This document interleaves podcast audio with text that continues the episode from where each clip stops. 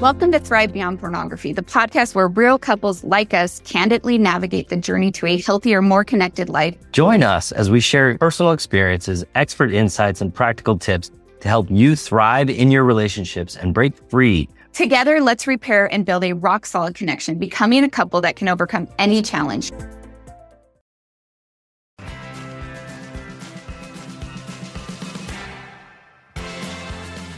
I'm Zach. And I'm Darcy. We're an LDS couple who struggled with unwanted pornography in our marriage for many years. What was once our greatest struggle and something we thought would destroy us has become our greatest blessing and triumph. Our hope is that as you listen to our podcast each week, you'll be filled with hope and healing and realize that you too can thrive beyond pornography and create the marriage you have always desired. Welcome to Thrive Beyond Pornography. We're so glad you're here and we believe in you.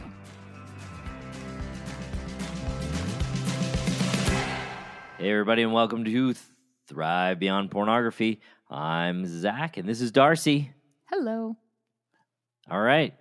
So last week we talked about what was going on for us as we grew up. Darcy and I kind of gave you the, the foundation of, of what we grew up with, how we got kind of the ideas that we got in our heads about pornography and sexuality and, and all of the really interesting stuff about when we were babies, when we were little kids, right?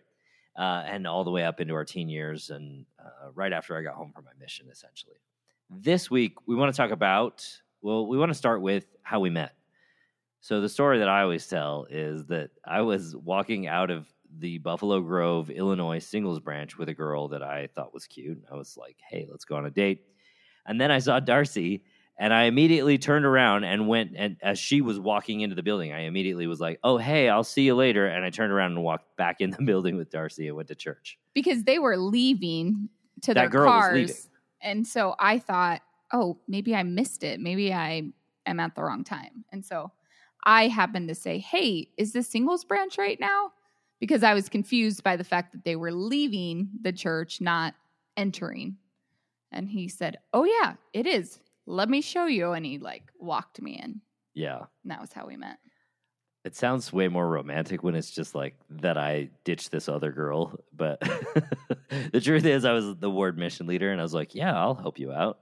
But she was a cutie. And uh, in Buffalo Grove, there were less cuties than there than there are in other places. So I was like, hey, let's talk, let's date, let's. Uh, this is after my mission, so I was I was on the I was on the hunt. I was trying to find a wife.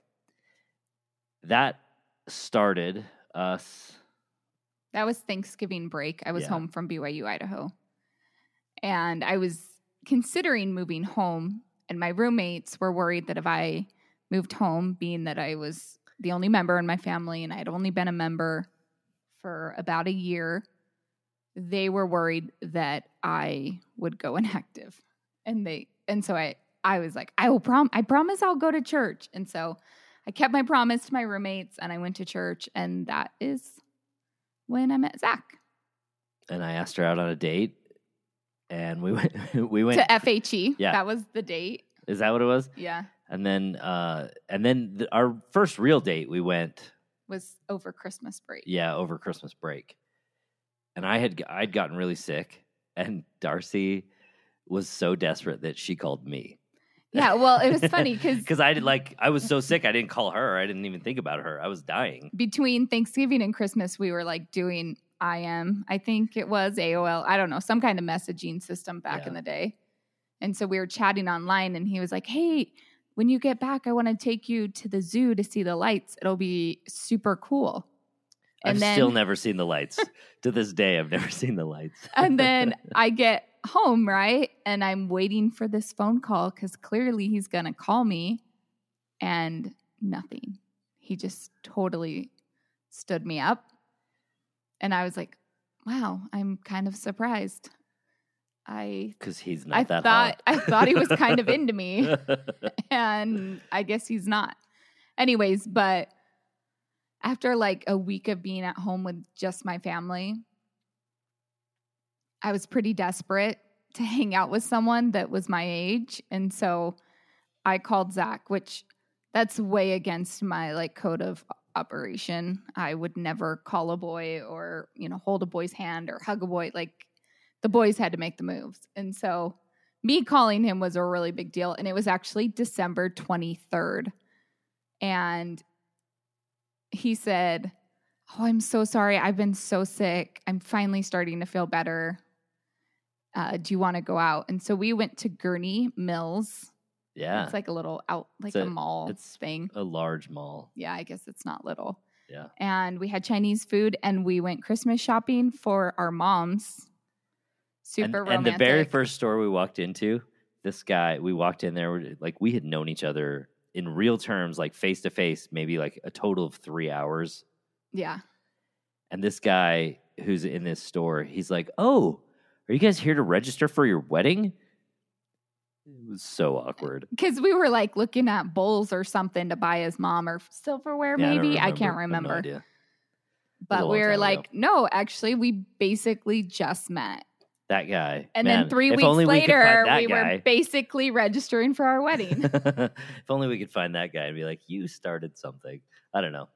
So we got engaged, we got married. We're going to fast forward a little bit here. And we were, I, I mean, we just spent that first year or so dealing with being newlyweds.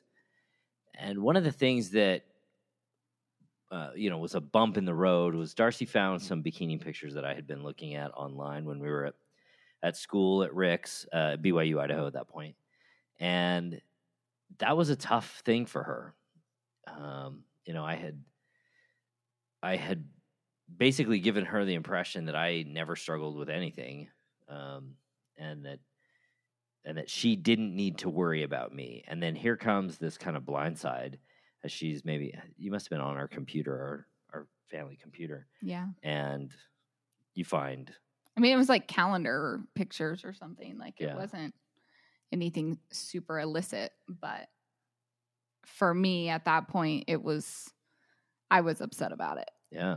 Tell him how upset you were. Oh, I was very upset. I remember calling my friend Aubrey, like I pretty much always call Aubrey, and just talking to her and telling her how upset I was. And then through that conversation, I had found out about the book that he talked about in the last episode that his cousin had given to him. And it just, it was pretty upsetting to me. And it definitely laid a foundation for a lot of secrecy and a lot of hiding because I was very much like, no, this isn't okay. This won't be in my marriage. And if you do this, basically, I'm I'm leaving. Like I won't be married to a man who who does this. So I got really good at hiding it. I got good at hiding what was going on for me. I got good at hiding who I really was. I got good at hiding my emotions from Darcy. And I think and and you know, you would probably say this. You, you were not really a safe person for me to talk to Mhm. and to share what was actually happening for me. Yeah, I mean, I would say that now, looking Yeah. back, but Then you wouldn't have said that. definitely then I would. Then you would have said, "Why aren't you a better husband to me?" Yeah, why why don't you make it all better and be my knight in shining armor so that was that was tough that was a difficult time for both of us partly because we were learning how to be grown-ups together but also because i couldn't be really real with her Mhm. uh, with you so So we got married in 2003, yeah and then if if we fast forward to 2008, Mhm. that was September of 2008 was when I was using Zach's work laptop and I opened it and there was like what I would consider full blown pornography. And I was shocked. I was definitely not expecting it. You know, we'd been married for five years at this point, and we had just had a miscarriage three days prior um, that like landed me in the ER ambulance ride, all of that good stuff. And so I was in a pretty low place to begin with. And then seeing that on his laptop just was more than I could handle. It was pretty devastating. And looking back, I can tell you now that I was definitely using pornography as a way to manage with the emotional difficulty of that time. It was a it was very stressful. I was at a corporate job and I was starting my MBA and then we have this miscarriage and there's a lot going on for me as I'm doing all of that work and I didn't know how to be emotionally vulnerable with Darcy, Mhm. capable of like saying, "Hey, I'm," and and to be honest, at that point, I I thought, well, I just need I just need to get a release. I need to get you know some. I just need to get an orgasm. Essentially, I just I just need to manage my emotions or manage my uh, my sexual urges so I can be there for all the other things that have to happen. So I can be 100% for all those other things. So that was me just kind of going into this place where all I was doing was managing myself mentally and emotionally through pornography and I wasn't I wasn't actually dealing with the grief of having this miscarriage and the stress of dealing with both an MBA and a pretty demanding corporate job. So there was a lot going on and there. three kids in two and a half kids. years, Oh yeah. Not to mention three kids in two and a half years. and buying our first house. Yeah. You know, we just we had a lot It was a very busy time in our lives. a lot of stress going on. I mean, look, it's funny because looking back, I could definitely say like, oh, that wasn't that bad, right? But when you're in the thick of it, it feels really heavy and like Yeah. a lot of hard things. So Yeah, and I mean we were moving forward. It wasn't like we were depressed and freaking out over everything, but I can see now that the way I was dealing with things was just not as healthy as I wanted it to be. And that was that was painful for me because I wanted to be this person that that I showed you that I pretended to you that I was and I wasn't. I just wasn't that guy. Mm-hmm. and it was just this behind the scenes struggle on again off again never succeeding always trying and you know that's the night that darcy took my, that laptop she was so upset and she just took that laptop and threw it down the stairs it survived. it survived thankfully it didn't get broken but man i mean that was a real indicator to me that i can't i can't be real with darcy if i'm struggling i have to manage that on my own and i just have to be there for her i have to manage her emotions i have to manage what's going on for her and that was tough that was really tough for me And and for me, it got me to this place where I was super angry. I was super depressed. I really struggled to take care of our kids. Um, I I really was not in a good place. and I had to hide. Like it was all hiding. Like I could not show anything real to Darcy. I had to hide what was going on for me. I had to hide anything that even if I came home and I was stressed about work, like Darcy would ask, "Are you going to get fired?" And it was like, "No, I'm not I'm not getting fired. I just have work." Right? I had a lot of anxiety around pretty much everything, I would Yeah. say, at Yeah. that point. And at, when I found out, you know, we met with our bishop, and he is a very nice man, and we love him to this day, and we actually still talk to him to this day. yeah. And but he he definitely he took away Zach's recommend. He um Yeah, I, this was this was essentially the beginning of this like long list of bishops we started talking to and long list of therapists while climbing the corporate ladder and then going to 12 step meetings. I mean, it was just we were looking for help in every corner of the earth that we could possibly imagine finding it and at, at that point we lived in franklin wisconsin and Mhm. so we drove about two hours down i don't remember exactly down where Chicago in somewhere. like maybe it was was it, It was a Chicago suburb. yeah somewhere in Ch- chicagoland uh, to go to lds family services because that was the closest lds family th- services counselor and It was basically the closest person that would be able to talk to us as a therapist who also shared some of our belief structures. So, you know, we thought, you know, if I go to a regular therapist, they're going to be like, well, who cares if you look at porn? But if I go to an LDS family services therapist, they're going to know that I'm dealing with an addiction and that I'm addicted to porn and they'll know what to do to help me solve this. And the truth was they had no idea and they didn't have any tools and they didn't have any skills and they didn't know how to help guide us through this process.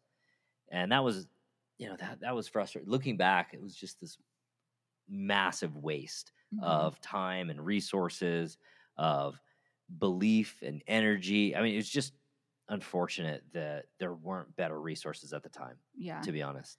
And then three months after me finding out we were pregnant with what would be our our fifth but fourth living child and we just kept on kept on going and then in 2009 we moved to california zach had gotten a promotion from work and we moved to california which was a huge step for us and that had been a year you know it was exactly it was like exactly a year Mhm. from finding out because we moved in September. And so from for that during that year, you know, we were meeting with therapists and everybody. I was under the impression that Zach was just squeaky clean, perfect, not struggling at all. Right.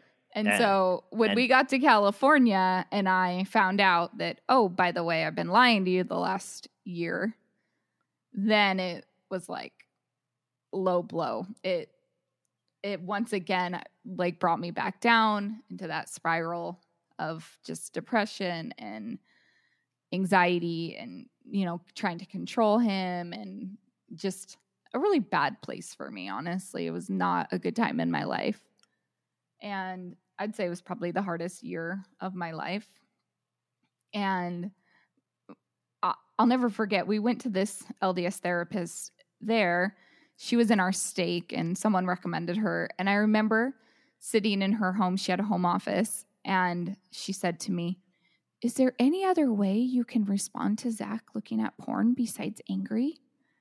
And she was just like so sweet and so kind and calm. And I was like, no, I'm angry. I'm so angry. And I'm just so angry. And I like so full of like rage and emotions. And I like got up and I walked out of her office. I walked out her front door and I walked home. It was like probably a mile, mile and a half. And I walked home all by myself, and which that was kind of a big deal for me, but it kind of gives you an idea of where I was and what I was dealing with that I was willing to just like get up and walk home by myself rather than kind of try and figure out, you know, okay, why is she asking me this? You know, be curious about that question. I just, I couldn't see anything besides red anger. Yeah, it was tough. I remember just sitting in that room with with the counselor after you left, and I was like, I don't know what to do. I know that if I leave right now, I'm not going to make it any better. So I'm going to stay here with you because I was I was honestly scared. I was like, I have no idea what to do. You're the you're the therapist. Tell me what to do. Tell me how to deal with this. Tell me how to solve this problem so that my wife doesn't storm out of rooms with people because of what I'm doing. Yeah. It was th- this was the time when you were like, "Oh, well, if you're going to look at porn, You're going to have a fat wife. yeah." And then I started eating. I started eating to manage my emotions, which I had never done up until that point. Um, it was a very clear decision that I had made that, oh, well, you're going to look at porn. That's it. Like I'm, I'm no longer going to strive to be this perfect hot wife that, you know, I felt like I was up until that point Yeah. and yeah it was it was hard But we stayed together yeah and we got pregnant. We had we were pregnant with our fifth and sixth. And this was the point that that I was I was a bit upset with this cuz I was done at four kids. And I think this is probably when we got pregnant with our fifth and sixth, this was probably the point where I decided that or began to push back on the idea that I have to give Darcy absolutely everything just because she wants it since I'm a bad husband because I have this pornography struggle. And I was I continued to try and manage her through trying to make it so that she had anything and everything she wanted because she wanted it even though it wasn't necessarily good for our family or good for her or good for me or good Or our finances. or our finances. It was just one of those things where she asked for it i would give it to her because i felt like i owed it to her because i was such a bad husband. So we have the twins and i was pretty upset about it actually which I'm not proud of at this point, but it was a moment that I can recognize began this process of me saying, no, I'm not going to just say yes to you just because. Because that's, you know, that landed us in a place where we had six kids, seven and under, and it was an enormous strain on our lives, just an enormous strain. Um, they were so cute, though. They were. if you're friends with us on Facebook, you can see them. They're cute. They're adorable. They're good kids. And I I was going to so I was at that point I was meeting with a bishop and I had a therapist and I was going to 12 step meetings and one and night I was going to the 12 step support yeah. for wives and plus we had all these freaking kids who you know needed to get to school and needed to get their schoolwork done and diapers changed. I mean, if you've never had twins, it's very different. Sometimes people come to us and they're like, "Oh, you've got twins." I had two kids close together, and it's just it's got to be just like having twins. And I'm like, nope, it's not. It is. We're like, no, different. we've done that. We've had kids as about as close as you can get them. Twins much. is a really really stressful thing. If if you had twins first, you you probably have no you had no idea how uh, much easier one baby was. Yeah. So I'm going to these 12 step meetings. One night after I I go meet with the bishop and then I go to the 12 steps and I'm getting home at like who knows what time of the night. And Darcy meets me at the door and she's just like, I I don't need you to go to these meetings anymore. Nothing's getting it's not getting better. And I just need you here to change diapers. I remember at that point, like we had a calendar that we would mark like good day, good day, good day, good day, and then like an X for a bad day. You know, like we yeah. were like keeping track and we are very much like stuck in that addiction model, betrayal trauma. Perfection is the only possibility here. It's perfection or nothing. Mm-hmm. It was a mm-hmm. very difficult time for both of us. And I can I can tell you she was very much distraught. Like for her to say, I mean, you've heard how much energy she put into all of this anger and frustration up to this point when she learned that I was looking at porn and for her to come to me and say, listen, forget it. I don't care if you look at porn. I just need you to be here to change diapers and put babies to bed because I physically cannot handle it all on my own. That's how much it cost her to say that. I mean, it was big. Mm-hmm. And for me, that was this moment where simultaneously a couple things happened. Number one, I knew that I still wanted to resolve this problem. It wasn't like when she said, listen, I don't care if you look at porn that wasn't some sort of absolution where all of a sudden I was like, "Oh yeah, I'll just look at porn all the time and it's not a big deal. I'm I'm going to do whatever I want." And I think oftentimes this happens for a lot of people where they where their spouse or somebody they let go of some part of whatever it is they're dealing with and we think that there's this slippery slope that's automatically going to take them all the way down to the bottom and they're going to become I don't know, serial killers or whatever. But the truth is, that's not what happened for me. And I doubt that happens for most people. I think most of the time, once you let go of something, you can actually start to grab onto what you actually want and actually need. And when she let go of that, she really let it be my problem. It stopped being her problem and it started to just be mine. And it was some, and that allowed me to go, well, do is this really a problem I want to continue to have?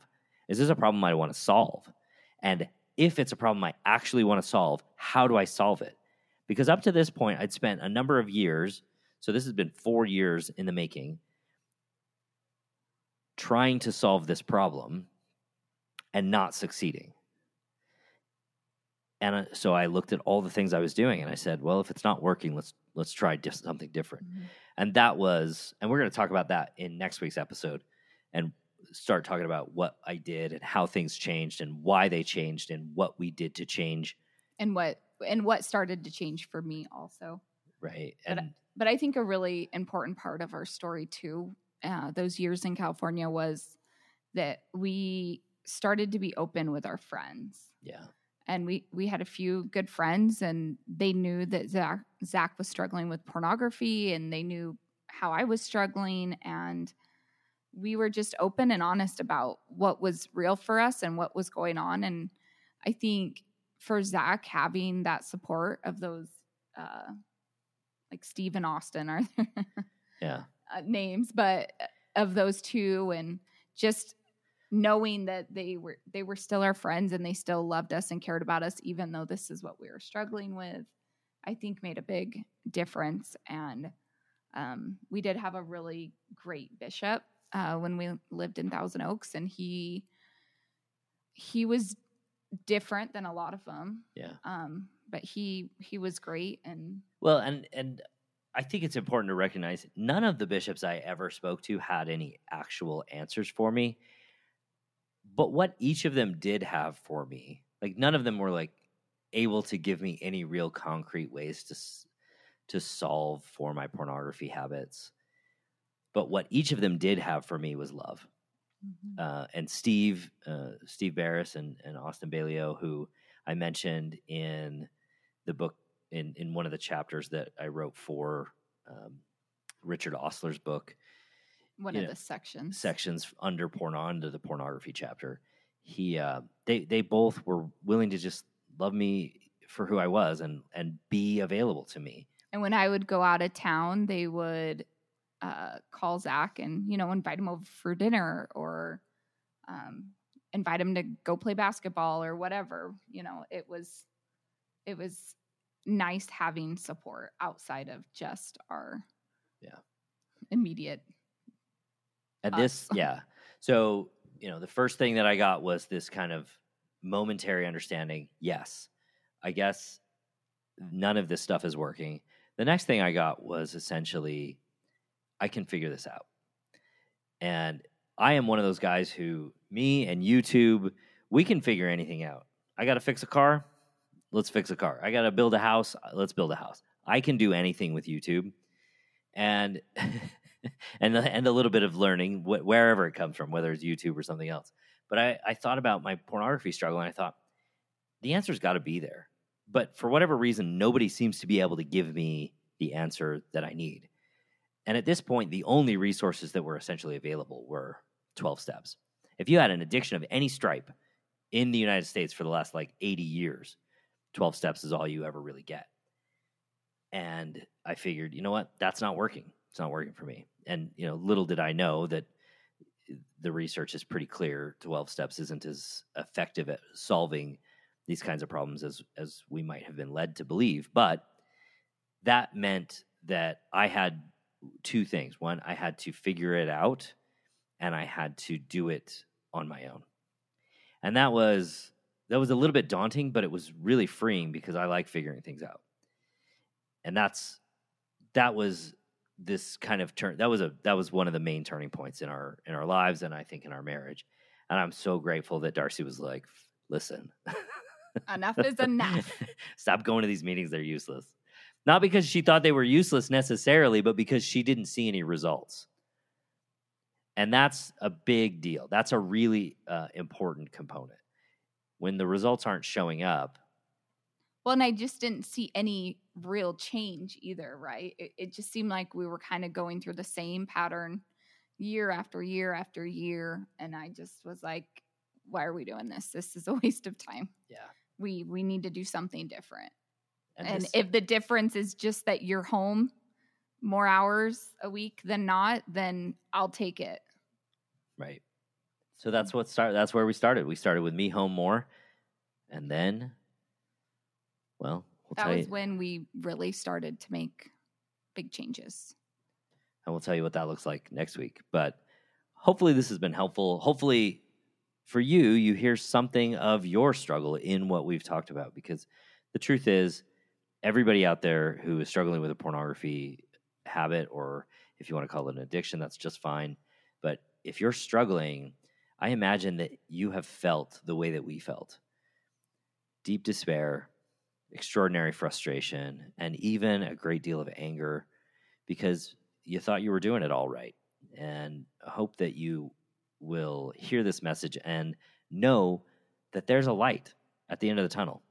And we're going to talk about how that works next week, but I just I hope that you can see there's more. There's more available to you than than all that deep despair. All right, my friends.